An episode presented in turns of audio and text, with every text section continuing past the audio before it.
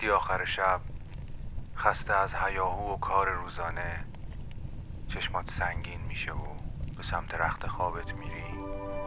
یه لیوان آب و یه موسیقی بی کلام می‌تونه تو رو به خواب بهتری ببره. آهنگ شب.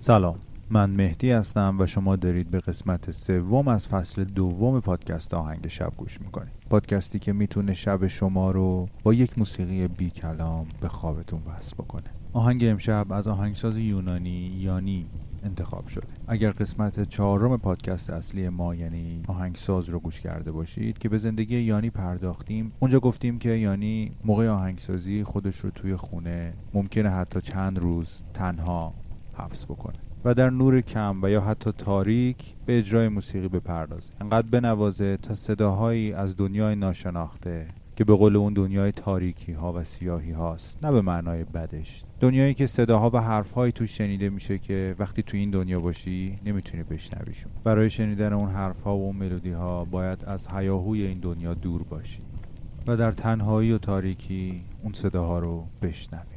و با هر ابزار و استعدادی که داری اون چیزایی که شنیدی و دیدی رو به مردم دنیا که ندیدن و نشدیدن تقدیم کنی.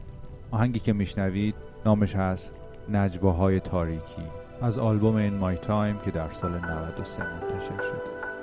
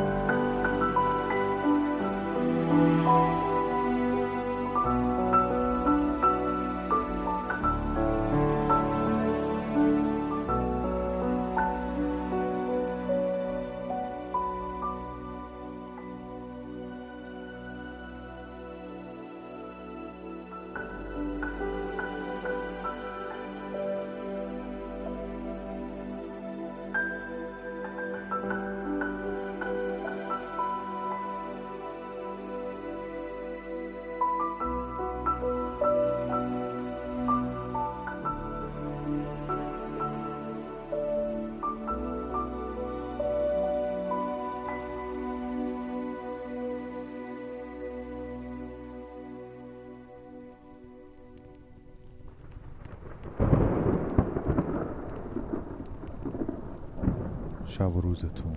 آهنگی.